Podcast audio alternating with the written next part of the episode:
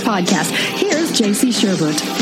Inside the Gamecocks podcast, emergency pod, breaking news here late on a Monday evening, Tuesday morning, depending on where you're at. It's about 12:30 a.m. Uh, Eastern time, and most of you will probably hear this tomorrow morning.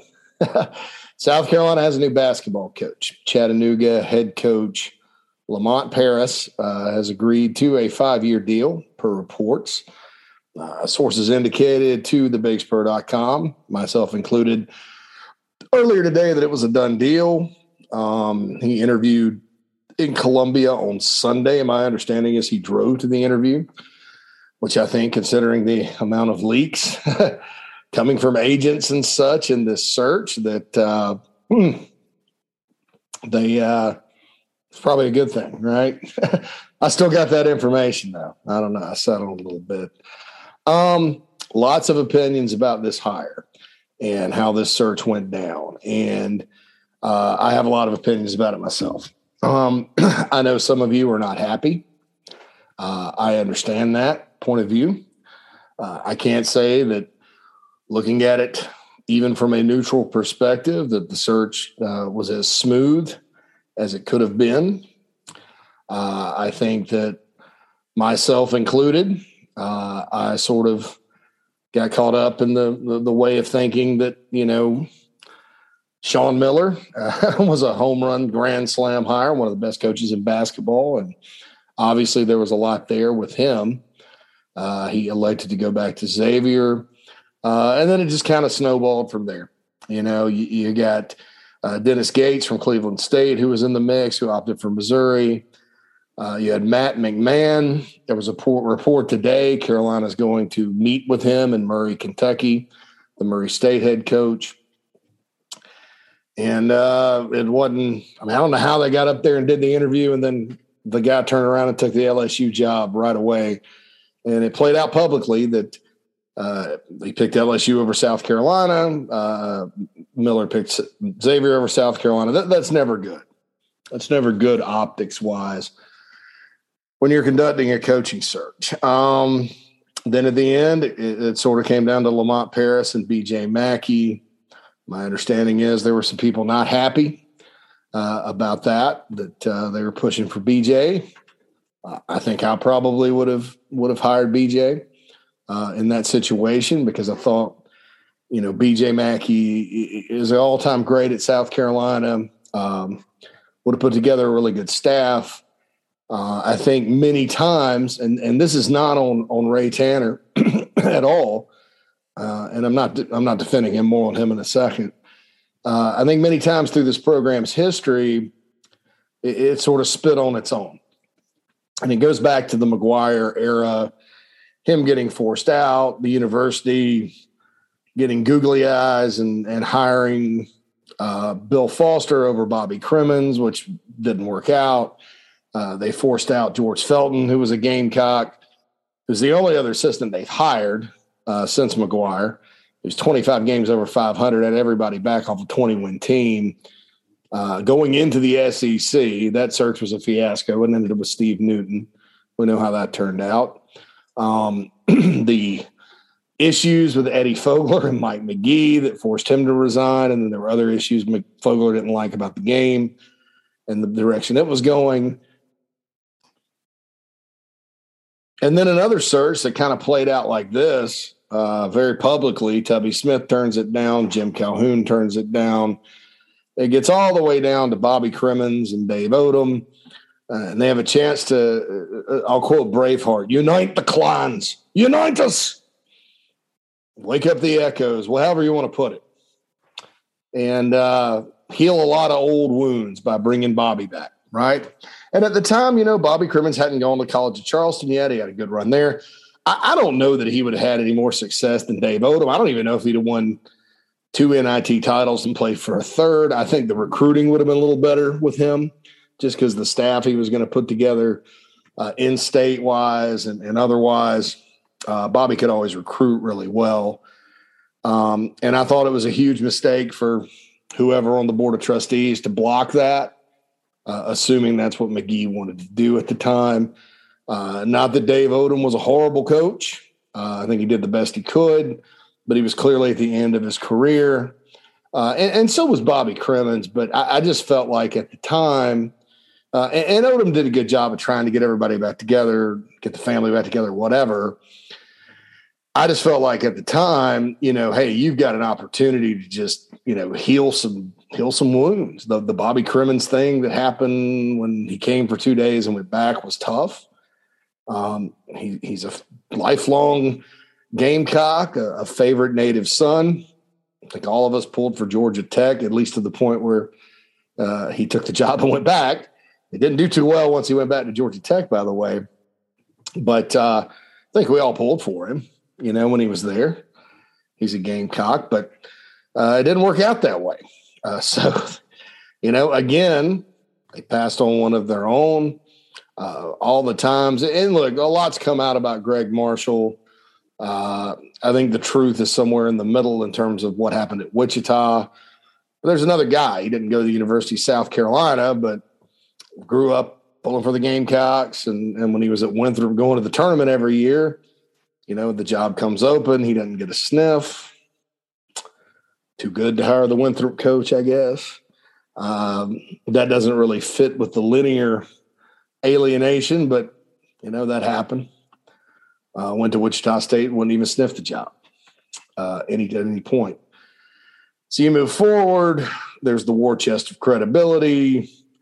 Uh, they have to make a hire on the cheap. They hired Darrin Horn, and that has some relevance to Lamont Paris here from a resume standpoint.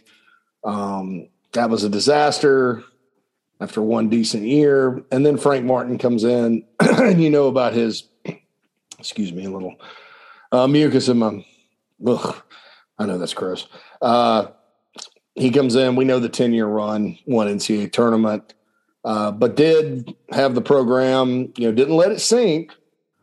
Uh, you know, Jon Rothstein always uh, tweets out Frank Martin incapable of submission, and he never let it sink like a lot of guys did. Look, Odom let it sink. Fogler let it sink. Uh, you know, Newton certainly let it sink.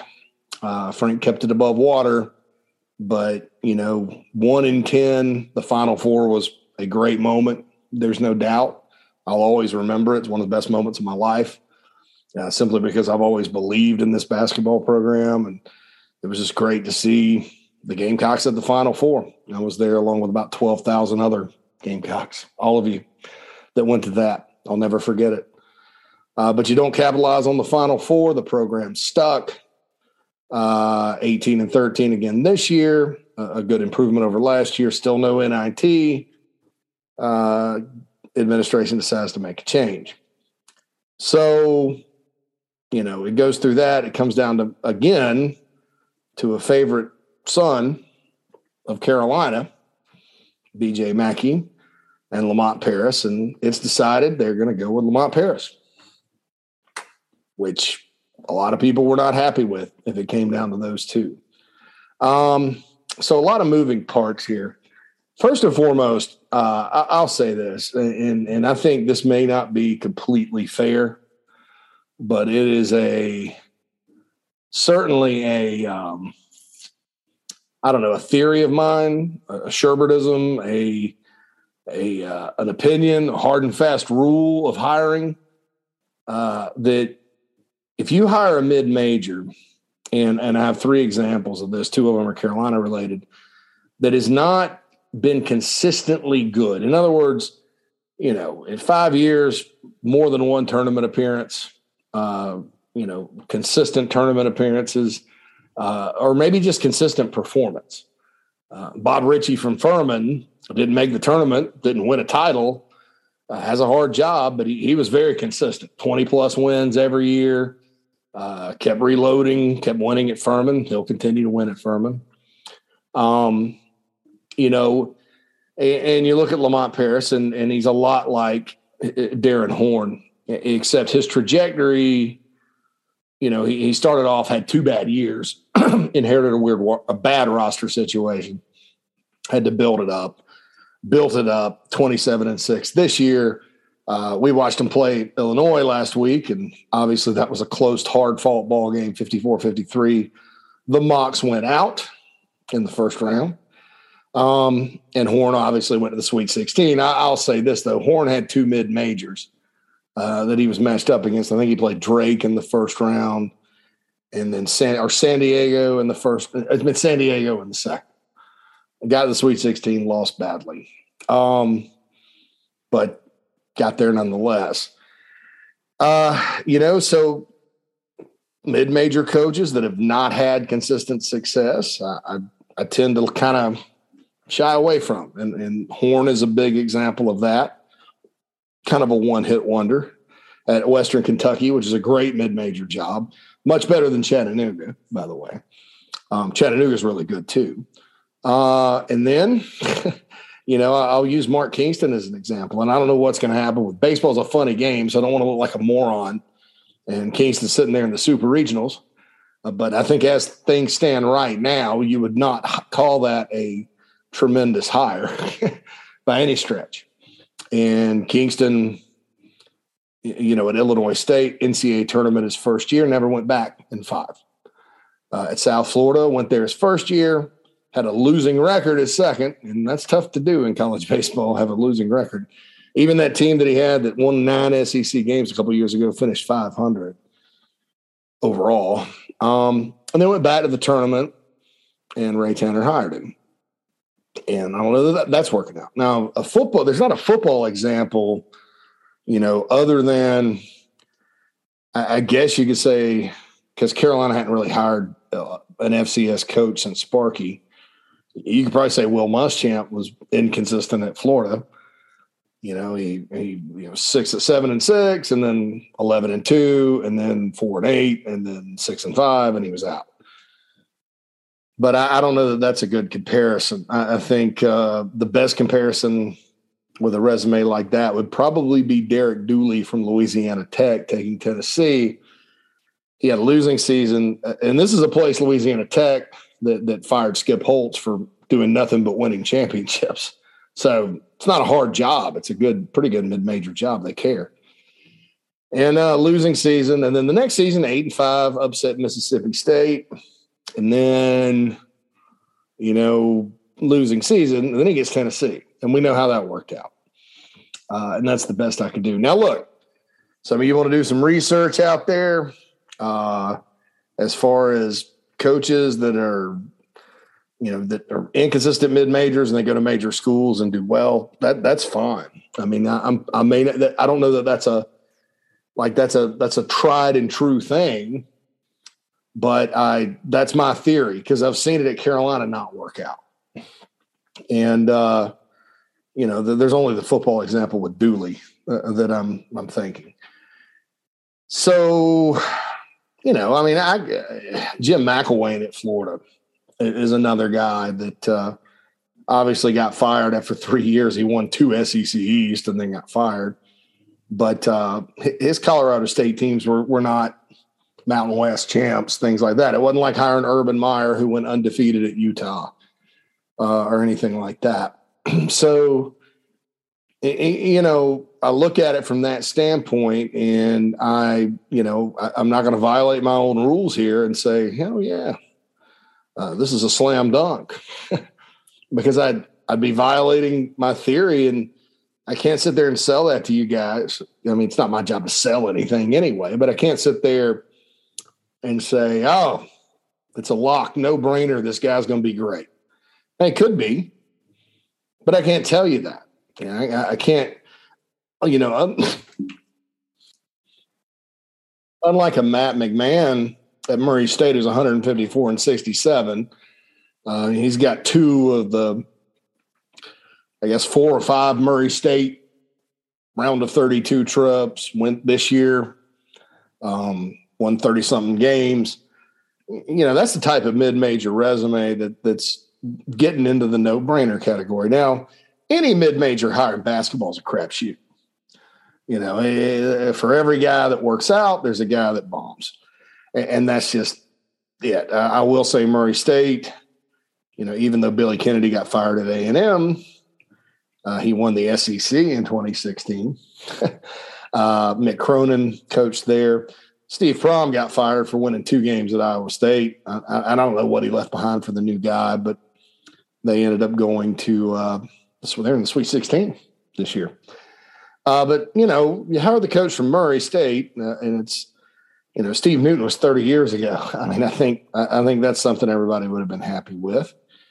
Um, you know, very publicly turned it down and took another SEC job, which and that that program is probably going on probation. Maybe the last program ever now with NIL to go on probation. uh, and LSU is a fine job. There, there's boatloads of basketball, just like in football, basketball talent in Louisiana. Don't get me wrong. Um, so you know he, he didn't have the resume that McMahon has. Uh, I do think the trajectory at Chattanooga was heading in the right direction. Uh, I'll tell you that. I think that you know that was that's the moccasins were on the rise. Um, you know, it took a buzzer beater for them to beat Furman this year in the SoCon championship. Heck of a game. Uh, they lost some games, kind of puzzling to Western Carolina VMI this year in the conference. Um, uh, but hey, 27 wins, 27 wins. They made a good account of themselves in the tournament. No shame in going down to Brad Underwood in Illinois in a one point game. Um, they led the whole game, really. Uh, it's just a heartbreaker for them. Credit Illinois and a very talented Illinois team that's already been eliminated. By the way, good job, selection committee, with those nine Big Ten teams. Excellent choice. I hope you're happy with your net rankings and your metrics and all that happiness. And I hope you're happy screwing the ACC. You know, screwing Wake Forest, good job. Excellent. Excellent work. You know, last I checked, Notre Dame won two games. They were one of the last teams in before they fell out to uh, Texas Tech by six. Uh, I think you know Miami's in the Sweet 16. They knocked off Auburn. Um, North Carolina is uh, beat Baylor, took them out. Duke is in the Sweet 16. So great job, you know, to everybody out there that said the ACC sucked this year in basketball and left a 23 win Wake Forest team just uh, you know dangling out there because maybe their net ranking was not all that good. Screw, you know, screw that. That's that, that I mean, the proof is in the pudding. Um, and now maybe it won't be that way. From maybe this is just a abnormal year. Anything can happen in the tournament. But uh, so anyway, back to the hire. Um, you, know, it, it's one of those things where you know you can't you know, sit there and really hang your hat on this resume. And I don't think it really has much to do with Lamont Paris. I think it has more to do with oh, Darrin Horn, Mark Kingston, Ray Tanner, uh, maybe Will Muschamp. You know, uh, I think Muschamp's kind of a different animal, but uh, hiring guys that don't have proven results and expecting better. I mean, and I don't know that that's worked. That's South Carolina you know, uh, over the years. Now, I will say the last uh, head coach in a major sport they hired, coached at Chattanooga once upon a time, was Joe Morrison. Coached Chattanooga before he took New Mexico and then took South Carolina. Ended up being one of the best coaches at the time. He was the best coach in program history, and he's still highly respected, the late, great Joe Morrison. So there's a tidbit for you. Clemson hired a coach from Chattanooga, Tommy West that didn't work out too well. It's not a shot at the Tigers. I'm just kind of providing some context about Chattanooga and that job.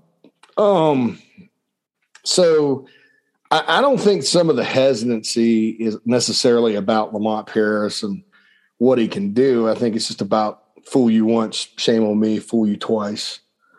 Fool, fool you once, shame on you, fool you twice, shame on me, right? So it's hard to it's hard to sit there and look at the numbers and go, this guy has a losing overall Southern Conference record. Most of it was front loaded now at the start of his career.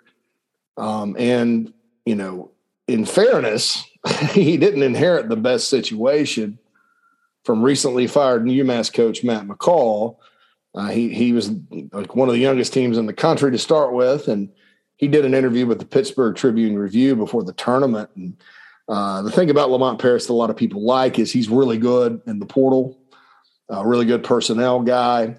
Uh, for an example, at uh, Wisconsin, he was an assistant there for a long time.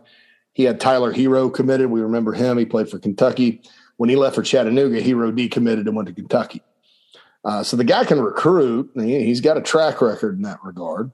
Uh, it's not easy to recruit to Wisconsin. They found a way to get it done. Um, you know, and he's done a nice job in the portal and things like that, building up Chattanooga. And I think with the transfer portal now, you know, you've you've got an opportunity. You know, Frank Martin went and you know got a lot of players in the portal, and that really helped the Gamecocks get back on track to a certain extent this year. So I like that about him. I mean, I, I really do. I think, you know, based on that and some conversations I've had, you know, this guy is kind of a really good recruiter. You know, then you're not going to find if you pull up a 24 7 sports database, like a his profile on a bunch of five stars and stuff like that. Number one, Wisconsin, they were more, they're kind of more of a find the player deal. I did think the Tyler Herro stuff was good. But uh, I also, when I look at it, you know, he, he recruited a lot of guys that uh, were on that Final Four team that beat Kentucky and played for it all, and I think went back to the Final Four. Uh, and you know, Wisconsin's a, a, a beast uh, of a program, and I say that a different beast. Uh, in football and basketball, there's really football men's basketball. There's really no reason for them to be as good as they are. They just are. If you look at their recruiting footprint, uh, all that. I mean, Marquette's found a way to make it work in Milwaukee. Uh, UW Milwaukee under Bruce Pearl was good. UW Green Bay under Bennett was good. But Wisconsin University of Wisconsin finds a way and uh, finds a daggum way. So hats off to them. Uh, I talk a lot about less with more. Uh, you know, in football, I, I find it hard to say that right now because I think Frank Martin – was a very good, uh, not less with more, more with less. I'm sorry, more with less, uh, more with less, because uh, I think Frank Martin was one of the best in the country. So if, if that's kind of what you were looking for, you know, that's it. And and here's the thing I talked about. This program, you know, like I said earlier, it, it's not the 10 and 21 outfit with a gutted roster, Darrin Horn left. It's not, uh, you know, the program that you know uh, who, who was it? Uh, eddie fogler inherited where it's like you you got two years and you're just going to struggle. You know this is a program that's you know with the exception of the covid year you know since the year before the nit team that got screwed they've had winning seasons you know and most of the time winning seasons are at least 500 in the sec which is something a lot of coaches struggled with Fogler struggled most years in the SEC. Odom definitely was, I think it was 500 one year. Horn, 10 and 6 his first year and one of the worst years in league history. And uh, and then got bounced in the tournament and didn't make it. Um, 21 wins. That, that schedule must have been awful. And then uh it, it, you know, so that that that's limited progress, but progress nonetheless as it relates to being competitive within your league. You know, so I thought, you know, look, the program's stuck. You know, you do have some good recruiting news on the horizon from Frank Martin on the GG Jackson front, the Julian Phillips front, possibly uh, other guys who would have followed GG in the portal or whoever. Erik Stevenson was coming back. Jermaine Couisnard was coming back. Devin Carter was coming back. Uh, they had a pretty the makings of a good team next year. And player wise, you know, I, I think that player wise, you know, they were looking at getting those extra four or five wins they needed, you know, status quo. But I also understand that if you're the administration of South Carolina and you're wanting to make a move previously and you felt like the program was stuck and that this was the way to get it unstuck, great. But my expectation, based on that, is that hey, the new hire should come in and get them those four or five extra wins. Now, is that my prediction? No, I don't know what's going to happen. But I don't think that's an unfair expectation. I don't want to hear this is a rebuild because it's not. I mean, there's no planet where this should be a rebuild. Now, basketball is transitional. You can lose 10 guys off your roster a year now with the transfer portal. But I think that if you were going to part ways with Frank Martin, you better be damn sure you're going to get, you know, Frank Martin, especially with all the potential player additions. And and folks, you you can think that's propaganda all you want. You can ask people. You know, that was going to happen. And uh you know, chose to part ways. So, you know, my personal expectation is Lamont Paris should get them closer to a bid next year. Fair or unfair. And uh and and that's kind of my total takeaway from this is that this whole situation right now, and it's nothing that a good opening press conference and some good recruiting and player additions won't, won't solve. Everybody will be happy once that starts happening, and wouldn't surprise me if it did. But right now, I mean, this is just an unfair spot for this guy. you know, you, you, had a divided fan base. You made a divisive hire with Will Muschamp. You, you made a hire a lot of people question with Mark Kingston, and now that's tanking. Um, you know, Shane Beamer had a lot of support for the job from a lot of noteworthy people, including myself. And I think he's progressing great. And I think the Williams-Brice will be packed next year. But a lot of empty seats last season for a while. It took until the, you know, I was I was at the Kentucky game and, you know, it was a good crowd, but man, shoot, I remember sitting up in I sat in East Upper because I I like the people there. uh, I was up in East Upper. I could spread out across whatever. And I remember going to games during the Holtz era and sitting in East Upper, and it was packed. Now maybe maybe maybe I just don't go to many games and, and I miss that these days. But shoot, I remember other games that I've been to during the Muschamp era. It was it was pretty well crowded. Wasn't the case. Clemson game, crowd showed up. Was that? So I don't know that at that point, you know, probably like a silent majority or minority, you know, wasn't fired up about the Beamer higher. And then the struggles on offense didn't help either because people were sick of watching bad offense. But, uh, you know, Beamer has things in the right direction. And I'm sure uh, the hardy souls that went to the Mayo Bowl and all that are, are, excited. And I think that a lot of people now that they saw that, and, and you got Spencer Rattler coming in, I don't think it's going to be a problem. But, you know, you look at that hire, and uh, I've always been very supportive of Shane. I, have always thought he's a rising star in coaching, um, regardless of what I thought about the offensive coordinator last year. But, um, you know, a lot of people weren't. Now, the tight ends coach from Oklahoma, great. And so you had a hire there that I don't think was nearly as divisive as Muschamp. And I think Shane Beamer had did a hell of a job selling it and, and being positive and, and even through negativity. He was very positive, and that resonates. And I think now people are really starting to get it and get on board.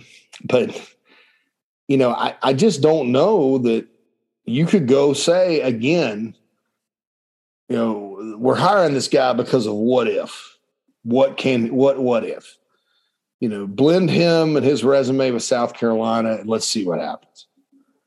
And I just don't know that that was the type of hire that, you know, needed to be made this time. And I don't think it's fair to Paris.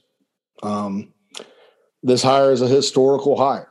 It is the first African American head coach in the history of South Carolina men's basketball or football. So in revenue sports, it is a historic hire. History has been made.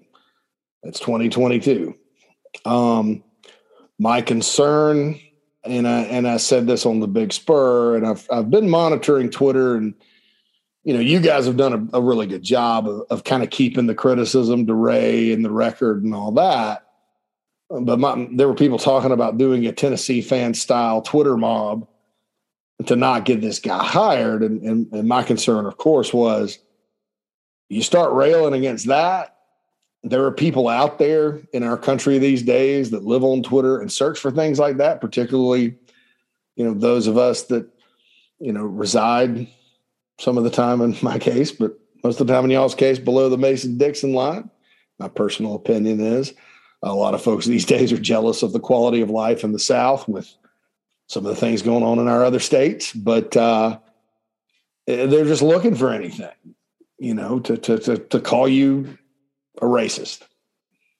And I'm proud of you guys because I haven't seen anything to indicate it's a Twitter mob coming after Lamont Paris. And, and I said this, I said, please don't go after this guy. I mean, he had number one, he hadn't even been introduced. Number two, he hadn't coached a game. He hadn't recruited anybody. I mean, he he's just, you know, the, he wanted the job. He drove to Columbia to get it. Um, he sees something here. You know, this is not, he's from Ohio. This is not somebody that's, you know, been around the state and, you know, knows about, he just saw it from afar and thinks it has potential. Um, so, so I encourage everybody, don't go after him if you want to be critical of Ray or, or the board of trustees or, or whoever, that's fine. I mean, you know, and, and I was good. I saw Ray Tanner was trending on Twitter, not, not Lamont Paris. So that was good. Proud of you guys for not, and like I said, just protect your reputation. Not, do I think it's BS of, eh, do I think in any way, shape or form, any single person out there, uh, you know, that I know and interact with, uh, would would just be upset that they hired an African American. No, absolutely not. I know you're all better than that. And if you are, you know, just because of that, I don't want you to listen to my podcast, honestly. Uh, but I, I think in today's society, we're very quick to throw that label on things. And I was like, well, the entire fan base is about to get canceled here. you know, thank God that didn't happen and I'm proud of you guys for you know that, that read my post and took my advice. And I know not everybody reads my post or or takes my advice, uh, but for the most part, Gamecock Twitter, you know, focused the the uh, the, the anger. You know, they have a question the record, question um, Tanner, and, and, and as I said, I think this has much to, more to do with frustration with Ray Tanner, Mark Kingston, Darrin Horn, Will Muschamp, if you will uh, these hires that happen that aren't sure things. You know that that there's there's only one of them that right now looks like it's heading in the right direction, but he's only been here one year. I have a feeling that's going to work out, and everybody's going to be really happy, um, just based on recruiting and and everything. But uh, the direction of the program, if you will. Um, so proud of you guys for not, you know, jumping in and uh, starting a Tennessee style. We don't want Greg Schiano uh, riot on Twitter because I, I, was just very concerned. It had nothing to do with you folks. Uh, just how some people may interpret that, given the nature, the historic nature of the hire. And I hope I'm being clear. It's kind of an awkward subject, to be honest, but uh, I don't think a single one of you is mad at the hire because of anything but the record uh, some of you probably don't like the style of play. You're worried about playing like Wisconsin. Uh, I don't think Chattanooga necessarily played a lot like Wisconsin last year, but I don't know that. Uh, to be sure, I didn't watch all their games. I know Illinois was low score, but Illinois is kind of a defensive type team sometimes. Brad Underwood, former Frank Martin assistant coaches there. Um, so, you know, some of you are concerned about that, the style of play, that kind of thing, you know, the fact that he'd only been to the tournament once in five years, that's fine. I mean, I think that's all that's fair game. Ray Tanner, former hires, the trending, how the search went down. I'll get to that more in a second. Um, and you kept it to that rather than attacking the guy with like Schiano got railed. uh, you know, and, and I'm I'm I'm I'm happy for you uh, for that because I'm like I said, I got on Twitter tonight and was like, oh my God, what I'm to see. And uh, Gamecock fans, you did a good job because I, I don't expect you guys, uh, and I'm not to do this. Uh, you know, i I've, I've, you know, with Will Muschamp, I think there's going to be a 30 for 30 one day about why that guy never worked out as a head coach. because you listen to him, you listen to people that work with him, you listen to people that know with him, you talk to recruits, you talk to players. Uh, everybody thinks he's a great coach. When you get to game day, weird stuff happens, injuries happen. Marcus Lattimore talked about this, and this is interesting uh, on a podcast with Mike Uva. Uh, I, I, know some of you probably critical of Mike Uva because of the the Hall's Chop House thing, but uh, hear me out on this. Uh, you know, Marcus talked about some things in the strength program that wouldn't surprise me at all because kind of the same thing that happened at Carolina happened at Florida. Same strength coach for most of the time. He finally made a change there. Uh, then COVID hit, so we don't even know how that guy would have worked. I think the strength program's in good hands right now with Luke Day. And if you notice the injuries uh, last year, although the Gamecocks did have some, uh, it was kind of more of a normal injury type of year than the amount that they had under Muschamp.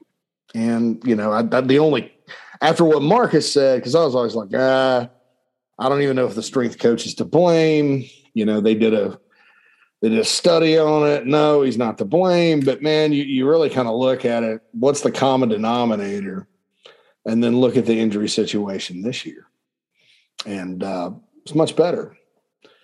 And uh, so, you know, 2020, a lot of guys were out with COVID. I don't think uh, Jackson, the new strength coach, I don't think he had a chance to really even get anybody going because everything was canceled. But, uh, you know, that's, um, that's that. I mean, you know, so maybe that's why Will because when you don't have when you're coaching at South Carolina, even at Florida, you know, all those injuries they had down there, you know, not a lot of teams have Alabama depth. And if you look at Alabama, you know, this past season, injuries definitely caught up to them in the championship game.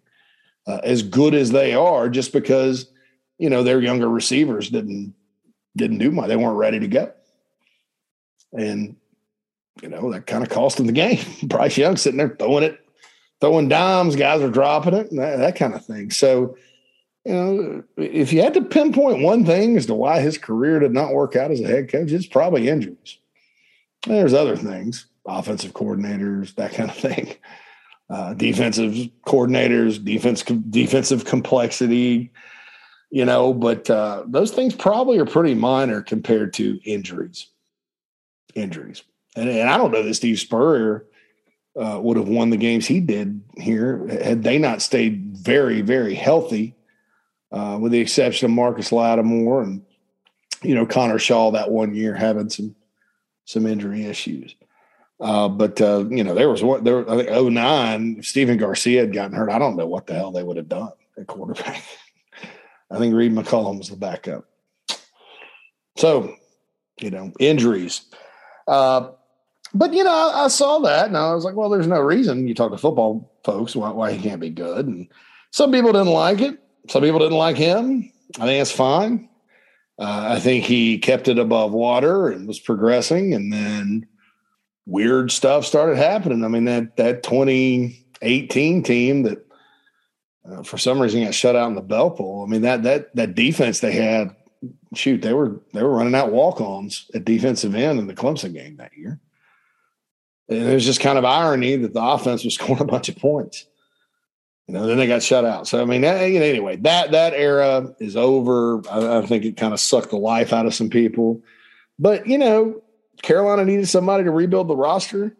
They needed somebody to, to pay attention to infrastructure. Uh, you know, you look at what went with. I mean, you know, I was behind it, and I'll admit it. I was wrong. It that ten that that tenure lost me in 2019 when they're relatively healthy, uh, and they went up to Tennessee and lost by 20. That was the end point for me. I said the end is nigh. Now, Tanner kept him, uh, and I, I didn't necessarily agree with it but looking back on it, I'm glad he did because I think you bring in a new head coach and what happened with COVID and all that and everything for the summer of 2020.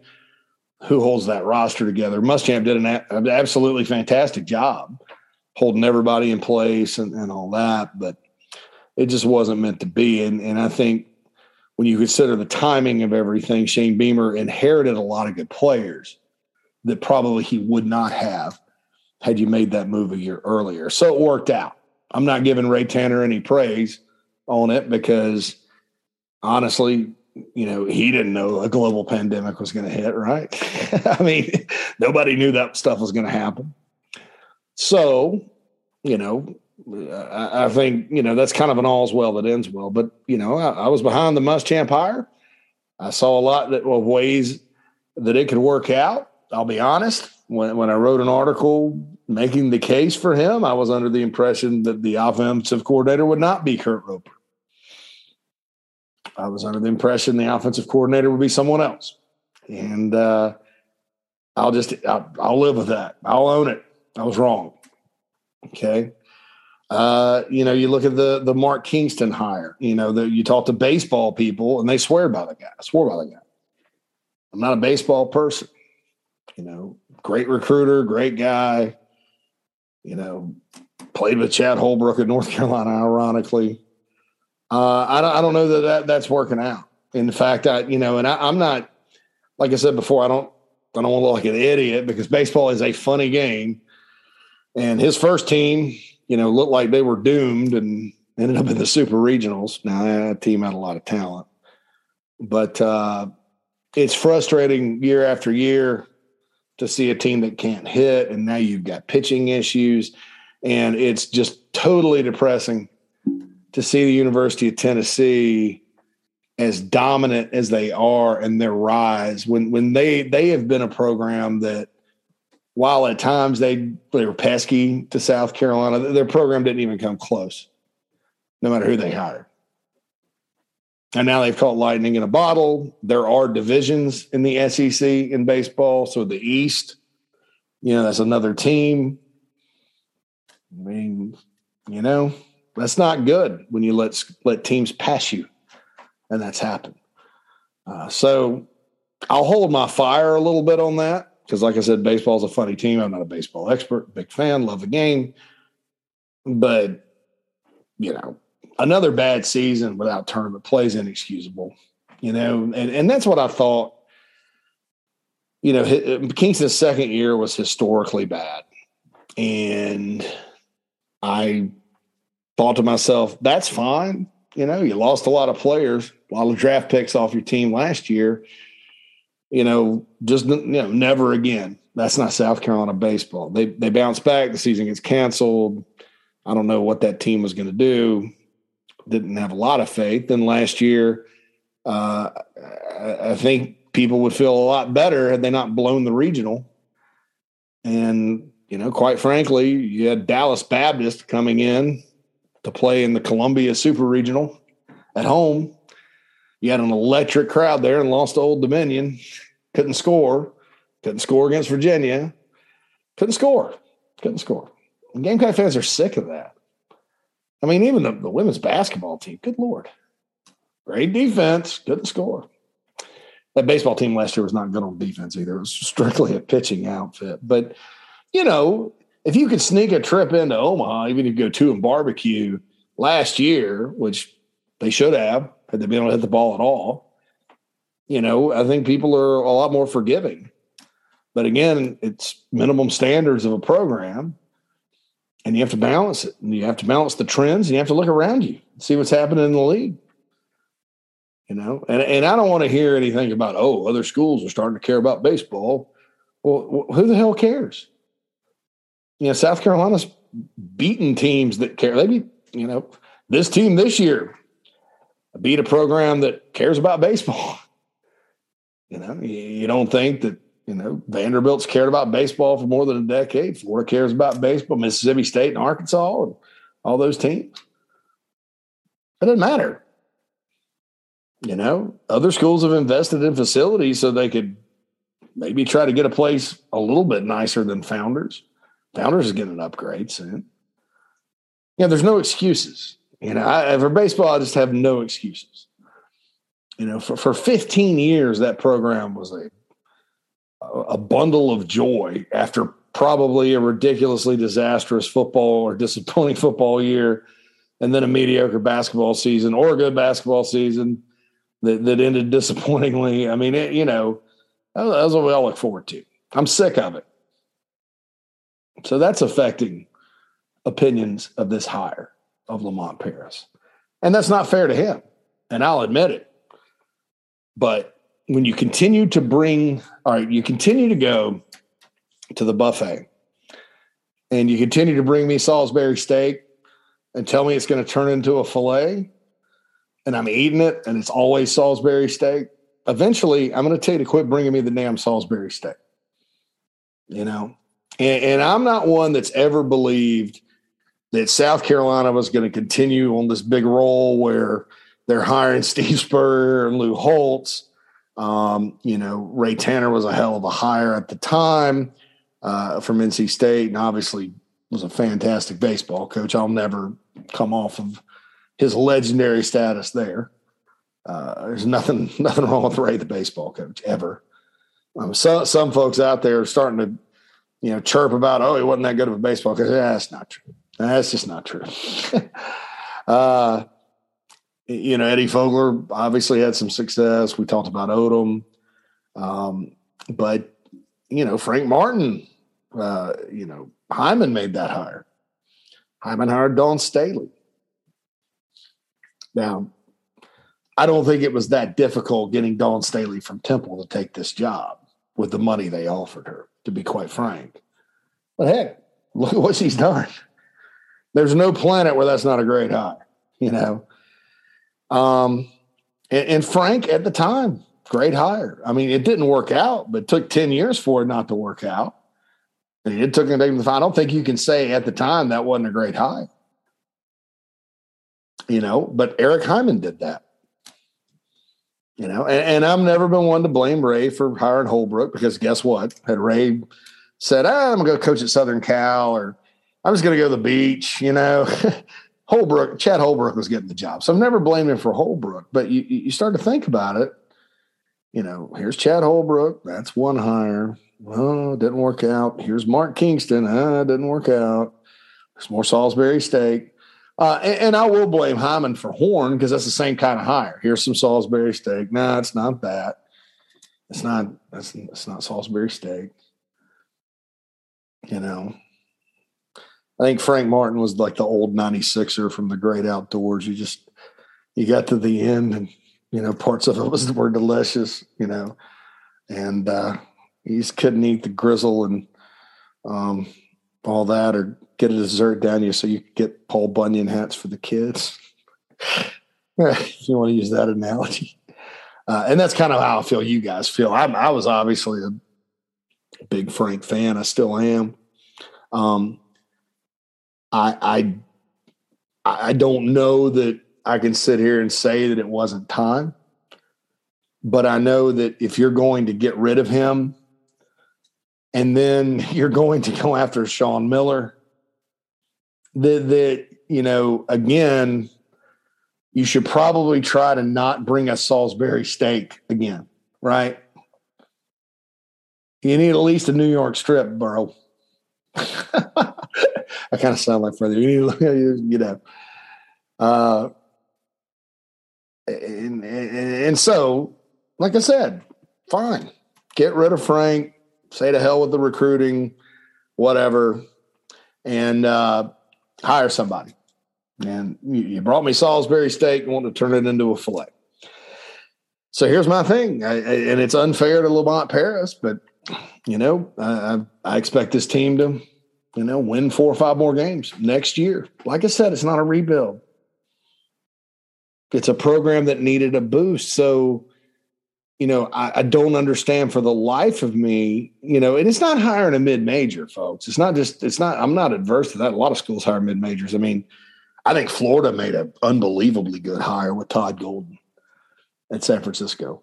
Not an easy place to win, very entertaining, great style of basketball. You know, but um, it's not hiring a mid major. You know, who, who at South Carolina was on Twitter, you know, maybe two weeks before the conference tournaments and saw Rick Pitino tweet beautiful things about Shaheen Holloway at St. Peter's.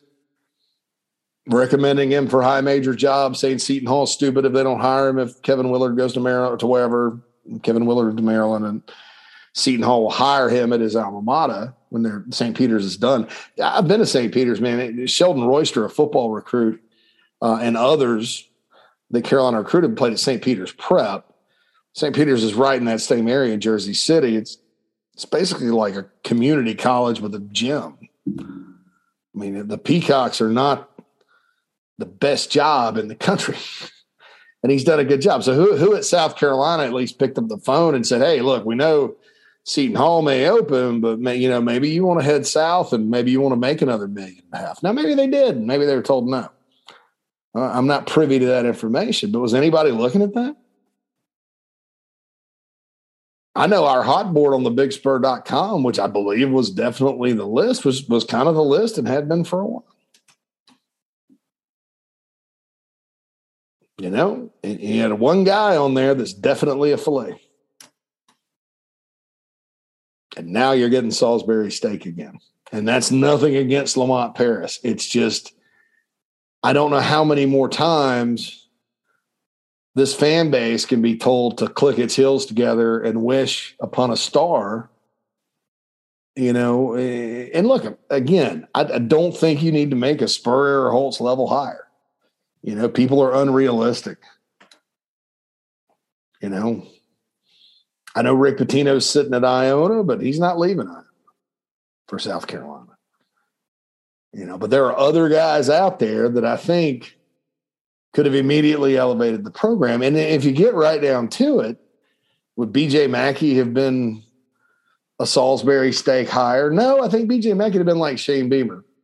Here's a plate, go to the buffet. How about that? Because BJ McKie hadn't won anything, but hadn't lost anything. And he's a Gamecock. And people that were talking about a Beamer esque hire, there you go.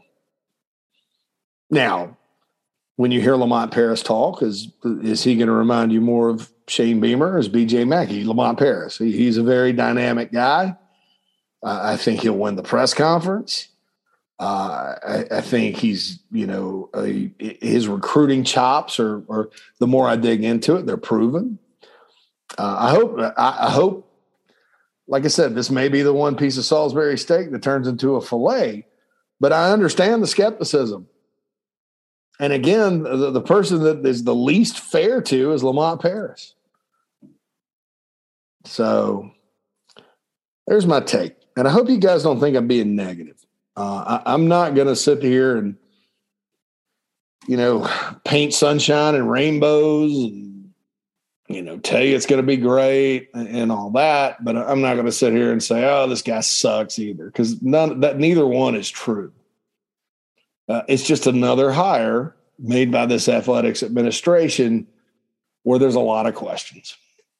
A lot of questions. This program since Frank McGuire has hired two mid-major coaches, um, Steve Newton and Darrin Horn, and we've seen what happens. Now we'll go the BJ McKie route. They've hired one assistant. He also was a former player. Now, he was a more decorated recruiter for sure. That was a different era. He and Bobby Cremins, but uh, that was George Felton, and you know he kind of turned it around. And I don't think the guy should have been fired. I think they probably should have said, "Hey, man, you know, whatever your problems are, we're going to help you solve them," and go on from there. Maybe he didn't want to. Who knows? It's not what I was told. So, you know, sometimes when you hire mid majors in your basketball program and you cycle through them, you know, eventually one will turn out. And I hope it's Lamont Paris with all my heart. I hope I'm you know, all this stuff, you know, fades away and he has a successful run at South Carolina. Uh, I think everybody's proven over the past uh, month or so, and it's a little hypocritical given the crowds at the games, but that's okay. I think everybody's proven they care about the sport. And they wanted to do well. I think everybody, you know, look, people, I can say what, what I, you know, the, the crowds are something that are going to have to be solved in a number of ways fans, administration, whatever. Um, but I, I I don't think the passion for basketball here is lacking because I saw what happened in Greenville and New York City and Phoenix during that one magical run, that one shining moment. You don't travel 12,000 with a week's notice to Arizona if you don't care. And Carolina had just as many fans there as Gonzaga. The, the biggest traveling party, obviously, was the Tar Heels, but heck, those guys probably buy Final Four tickets every year just in case. Hey, okay. Uh, I, I, bet, in fact, if you looked on Craigslist and in, in the research triangle for Final Four tickets, if Duke and North Carolina are eliminated, you you probably have your pick of tickets, um, canceled flights, all that. But but no Gamecock's going to sit there. I'm booking Final Four tickets today and flights, uh, dude. It's November. they may lose to Boston University next week. you know what I'm saying? But uh, so I, I think I think what's been proven is there is still a passion for basketball at this institution on the men's side. I think that the reaction to the hire is misguided as some of it is, as misguided as some of the anger has been. Uh, you know, proves that. And I hope, you know, that that Lamont Paris works out. I, I think you're really going to like him in his press conference. I think you're going to probably like what he does in recruiting. I don't think you're going to know, you know, much about coaching style and all that. I mean, you know, what's interesting about basketball is the coach coach actually has a lot to do with the schedule. In, in, football, it's more athletic directors, assistant athletic directors. They run it by the coach, but that stuff's so far in advance. You know, like Will Muschamp scheduled Georgia State and Charlotte this year. I think maybe Spurrier. I don't know. It may have gone back that far, but uh, it it sounds like a Muschamp schedule though, because he he wasn't really huge on playing big time out of conference games except Clemson, just because uh, when he got to South Carolina, Clemson became what they were, you know. So, you know, you get to see a scheduling philosophy. You know, I, I think Frank bad luck on the schedule, you know, on a lot of years, but uh, I think you may like that. And we'll just have to see. You know, there's a lot to be determined. There's recruiting, there's returning players, there's transfer portal, there's scheduling you know, there's philosophy. I mean, you got a lot to learn about this guy. And, and I think I think if you give him a chance, you'll like it. But I'm not going to sit here and, and cheerlead. Uh, and it's not because I personally don't like the hire. It's not the hire I would have made. Uh, it's because I feel for you. I mean, y'all are my first responsibility. You know, the great fans out there. Y'all are who I serve, not anyone else you know. And again, I think my analogy was appropriate. This fan base is sick and tired of being served Salisbury steak and hoping it eventually turns into a fillet, which I know is never, I mean, scientifically, that's not ever going to happen. Uh, you know, but you got to believe in a little magic, right? Heck, it's an analogy. And it's 1.30 a.m. Eastern. All right, guys. Uh, I will be back tomorrow with more. Uh, I will get to all these mailbag questions that I have not gotten to. I got so wrapped up in the search, and then I always take the Thursday and Friday of March Madness off, uh, and you know, go have a little fun with that. So, yeah, that, that's why you hadn't heard from me, and I didn't want to get on here because you know I'd I'd heard a lot of good things about the Miller situation, and you know that it was going to go down. I'll tell you this: I, I don't think he's at Hall's Chop House, and it disappoints me because uh, not just Mike's report, but there's a lot of people out there who I consider very truthful and credible that swear that it happened. I just have investigated on the other end and know for a fact it didn't. so, you know, there's that, and you know, there's some rumor on Twitter about Miller getting up and leaving a meeting at Halls with Ray, and then there's a backup. There's a there's a flight that, that went from Columbia to Cincinnati on a on a jet or a charter plane or plane or whatever, but you know the the identification you know the folks i talked to or the, the report was it was in the evening and then you know there was no incoming flight and he would have had to i mean it just it, it just doesn't line up. And i'm sorry. And look if uh if i find out otherwise i'm going to be really really upset at a lot of people that you know lied but I, I don't think that's going to happen. and I'll also tell you right now about the Hall's Chop House thing. Uh, the university did not. If the university is going to put a clamp on something, they're going to say, "Look, can you shut this down?" Rather than just say, "Hey, it's just not true." I mean, people don't lie. You know, that's that's been my experience with university sources. Now, I don't know exactly who John Whittle's source was on it. I can tell you mine was outside of the university uh, in Atlanta. So there you go with that. But uh, you know, we'll see. I uh, I still just you know, and, and look, that's the last I'm ever going to talk about the Hall's Chop House thing. Number one, because I love Hall's Chop House. Uh, I love the food there. My understanding is the owner is a great guy. I support them. Uh, and the other people that have said, yeah, I swear to God it happened, I, I like them too. And I don't want to sit around and call them liars. And I, I don't necessarily think they're lying. I just think it's a, I think Sean Miller, there's a lot of guys that look like him. I just think it was a doppelganger kind of thing. That's my theory. But that's the last I'm going to talk about it because I keep hammering that home. It just it makes me uncomfortable because, like I said, there, there's people that believe it that you know I like. So you know, what good does it do? He ended up going back to Xavier anyway. Uh, and yeah, and how it played out, uh, the search. There's been searches at this school before that have gone sideways. Like I mentioned, the Mike McGee search for David Dave Odom, then with Dave Odom. The uh, I mean, people want to go back to the King Dixon search with Steve Newton. Um, I think Odom ended up being a, an acceptable hire for the half of the fan base that didn't want Bobby Cremins back.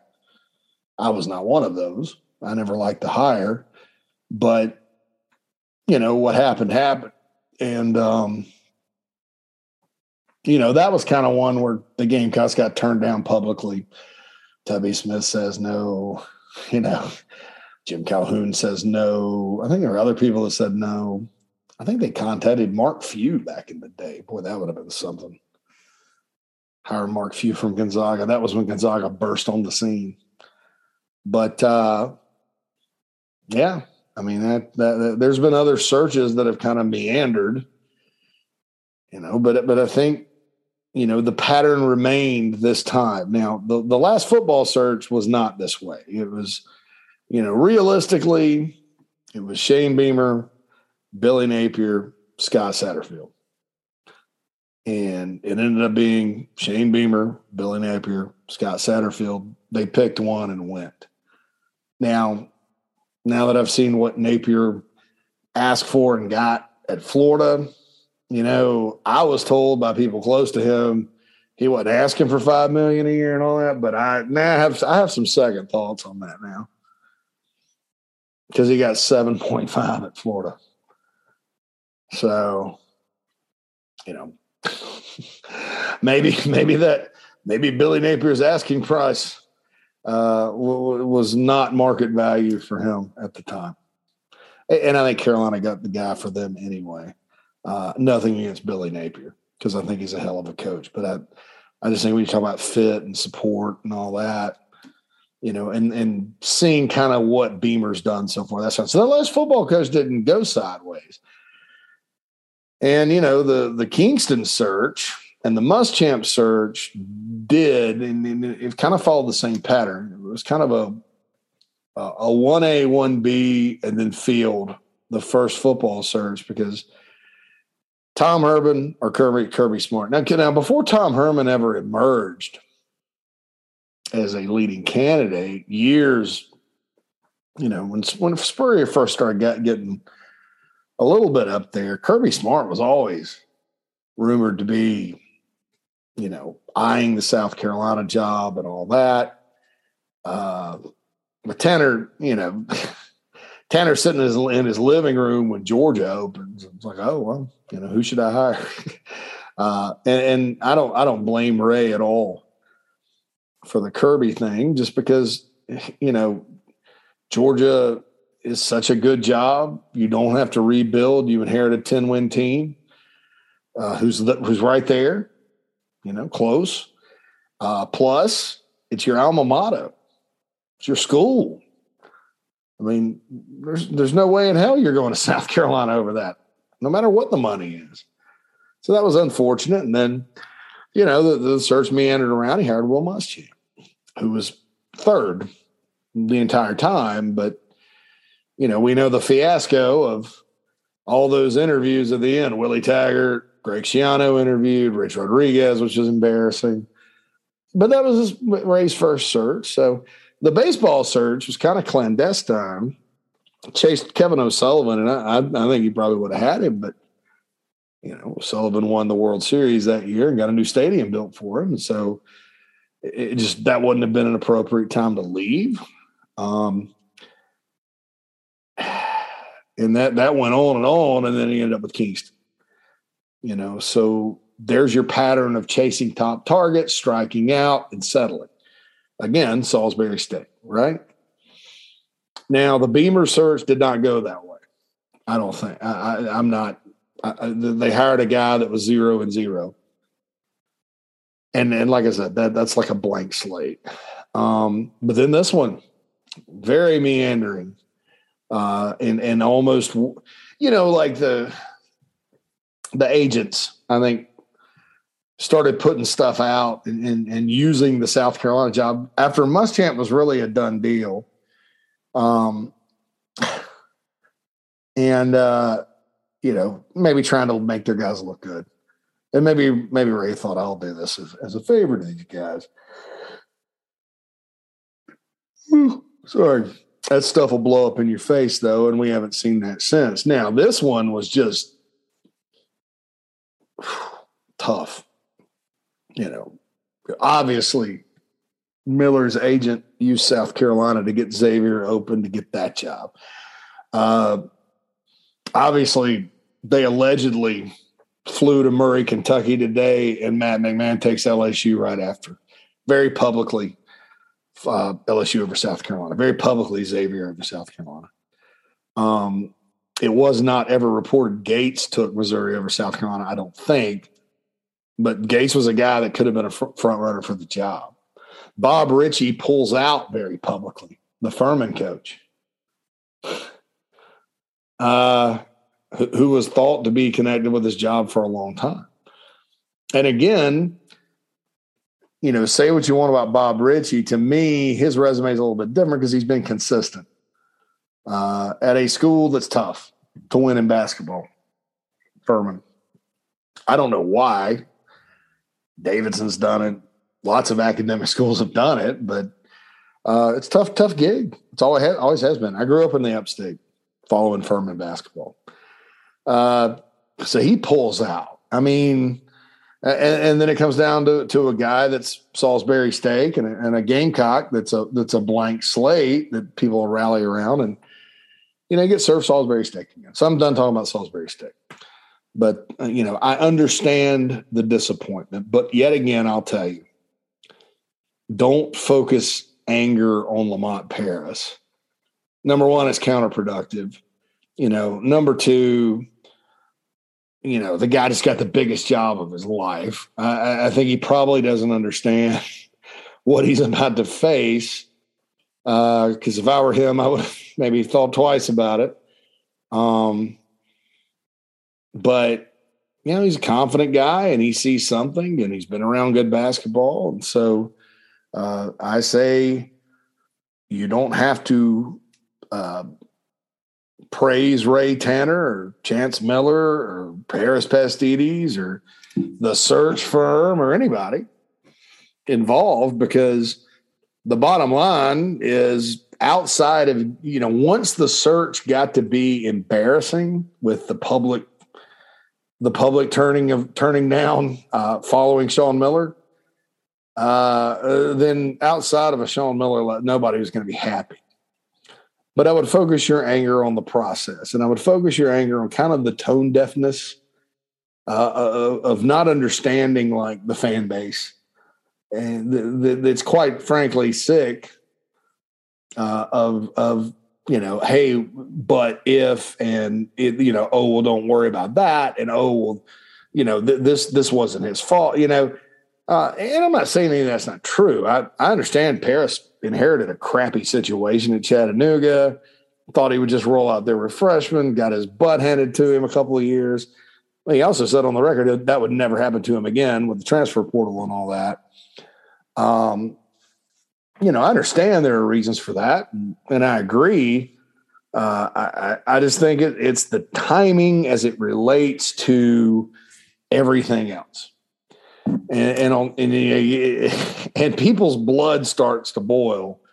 You know, you're sitting there watching the tournament, you're not in it yet again. You know, honest to God, I don't know what the hell's wrong with the women's team offensively.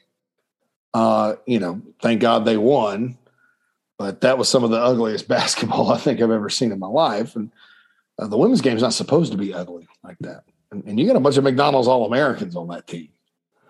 Uh, you know, that had to be frustrating for those of you that follow that sport. The baseball gets tattooed by Tennessee. You know, that's tough to tough pill to swallow. Uh, I'm sure they felt the same way during football when there were years where South Carolina tattooed them, but you know, Carolina actually never really tattooed them. They go on winning streaks, but that was it. But uh, yeah, it's tough.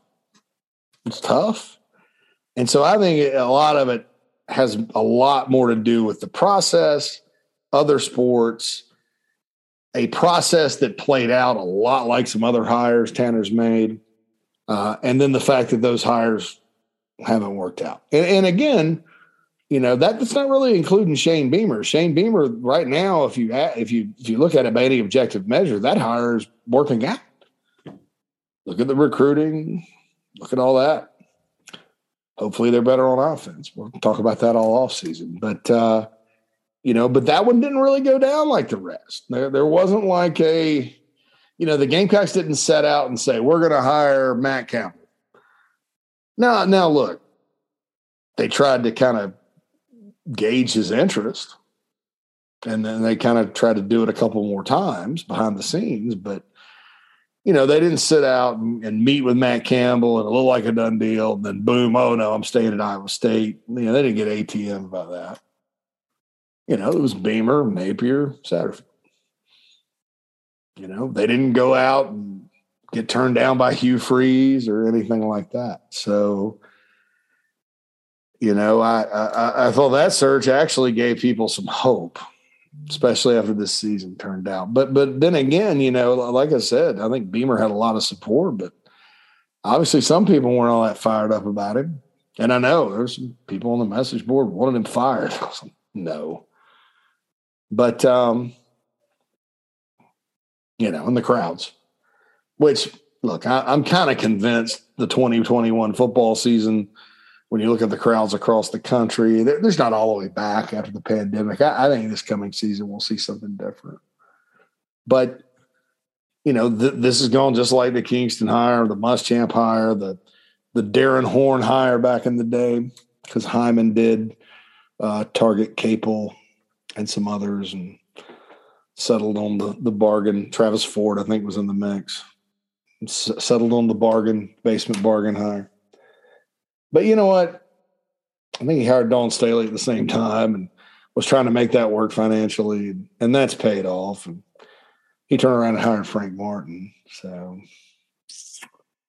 I don't know. I don't blame you guys for being skeptical or upset. Skeptical more than, than upset. And again, please don't turn your anger toward Lamont Paris. He's he's just taking a job he's going to do the best he can. But I do think if there is a baseball opening this year, and I'm not saying there is, uh, better get a better get a grand slam. better get a grand slam.